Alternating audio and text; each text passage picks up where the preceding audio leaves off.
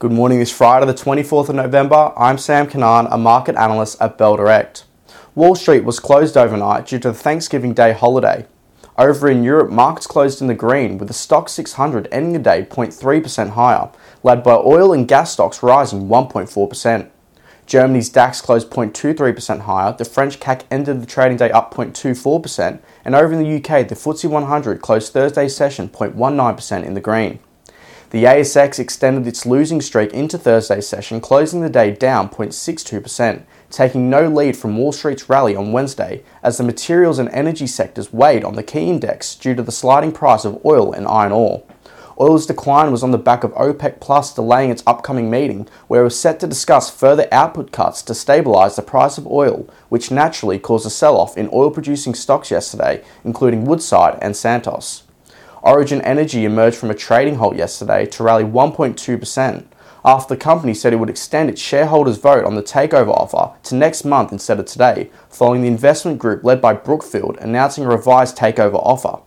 The revised offer follows Australian Super, which is a majority shareholder in Origin at 17.5%, saying it would vote no to the Brookfield led original offer on the grounds of value. The new offer is for a Plan B option if majority of Origin shares do not vote in favour of the original offer of $9.43 per share. The Plan B offer is effectively a lower offer that the investment group will come in and control the company for a lower price under an alternative transaction offer where shareholders will receive a cash consideration of up to $9.08 per share, including dividends.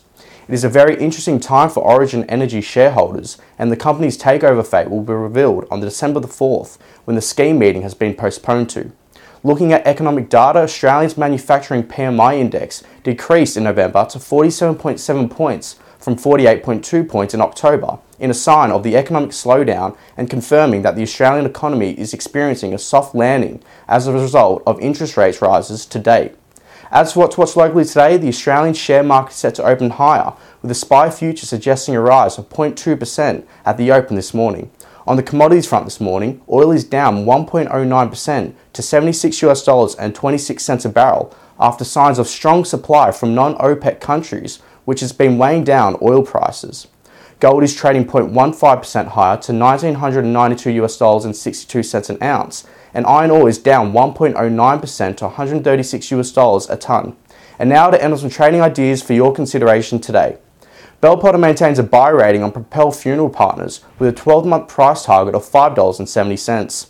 The buy rating is maintained as it is expected that organic volume growth will return in the second quarter of 2024 and mid long term growth to be further supported by aging baby boomers as the older cohorts reach average life expectancy and Trading Central has identified a bearish signal on Pengana private equity indicating that the stock price may fall from the close of $1.58 to the range of $1.23 to $1.25 on a pattern formed over 8 days according to the standard principles of technical analysis.